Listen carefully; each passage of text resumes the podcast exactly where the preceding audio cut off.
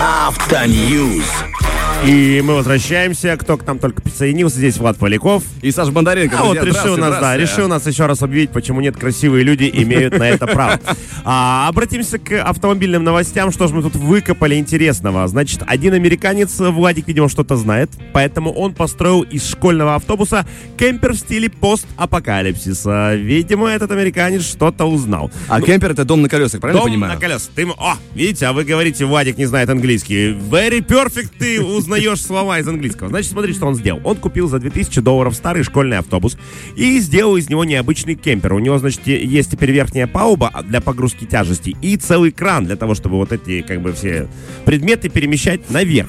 Значит, он там, ну, кучу всяких сделал э, вещей, там укорачивал кузов э, и все остальное, но э, на это время он потратил два года целых.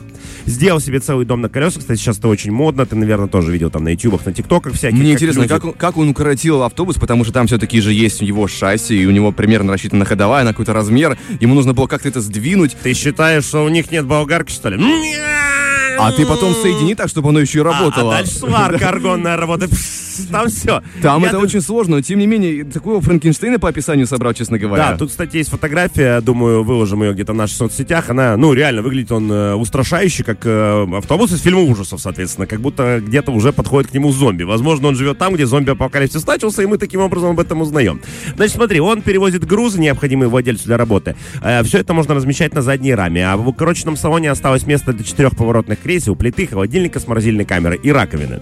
У меня остался вопрос, зачем ему морозильная камера? То есть достаточно было холодильника, но что-то он собирается замораживать. Причем, как он заявил, несмотря на стиль машины, он не ставит целью сделать транспорт для постапокалипсиса. Просто, типа, вот так вот он решил, вот Просто было куча денег, Да. давайте я их потрачу на не пойми что. Вот это вот просто, классная идея. Да, просто он решил, что ему нужен дом э, на случай восстания зомби. А, еще одна новость тоже, она, но она милота просто невероятная. Самая медленная гонка показана на видео. Значит, есть такой фестиваль Goodwood Reviv- Revival. Он проходит Nice, в Великобритании. Good, English is my perfect, да. Значит, э, он проходит в Великобритании, и он э, из себя представляет гонку в стиле ретро-автомобилей. Но милота не в этом. Во-первых, все автомобили педальные. Во-вторых, участники гонки, э, ну, до 10 лет. Они все невероятно стильно выглядят. Это все на педальчиках. Ты, кстати, знаешь, я тоже сначала смеялся, но тут все по-настоящему. Они как бы, у них там эмоциональный настрой, за них болеют родители, а у них обгоны, досадные аварии, а победителя, прошедшего в субботу первого этапа и занявшего второго места, разделило всего полсекунды. Ты представляешь, да? Там все это тоже происходит. Все они выступают на одинаковых автомобилях. Это педальные копии винтажных, наверное, ты знаешь, что это Austin J40. Да, конечно, я, Спасибо. я абсолютно... Мне, мне нравится, знаешь, в этой новости, что на этих штуках сильно не разгонишься, поэтому я в этом смысле рад за, безопасность детей. Там, знаешь, у них причем трасса 225 метров, но чтобы ее усложнить, там есть такие э, как заграждения, это называется ретардеры. Вот вам новое слово. Ретардеры, видимо. Ну, такая, как, знаешь, э, небольшие куски стены по- посреди трассы, чтобы они их объезжали, как написано здесь, Или не объезжали. или не объезжали, да. Использование любого типа привода, кроме собственных мусков, запрещено. Ну, то есть, если батька за тобой побежал, как бы начал тебя подталкивать, давай, давай, доча, мол, давай, гони, гони, знаешь. Ну, вообще, это, конечно, невероятная милота, и мне кажется, хорошая идея для Приднестровья Нет, устроить такую это гоночку, прикольно, да. да.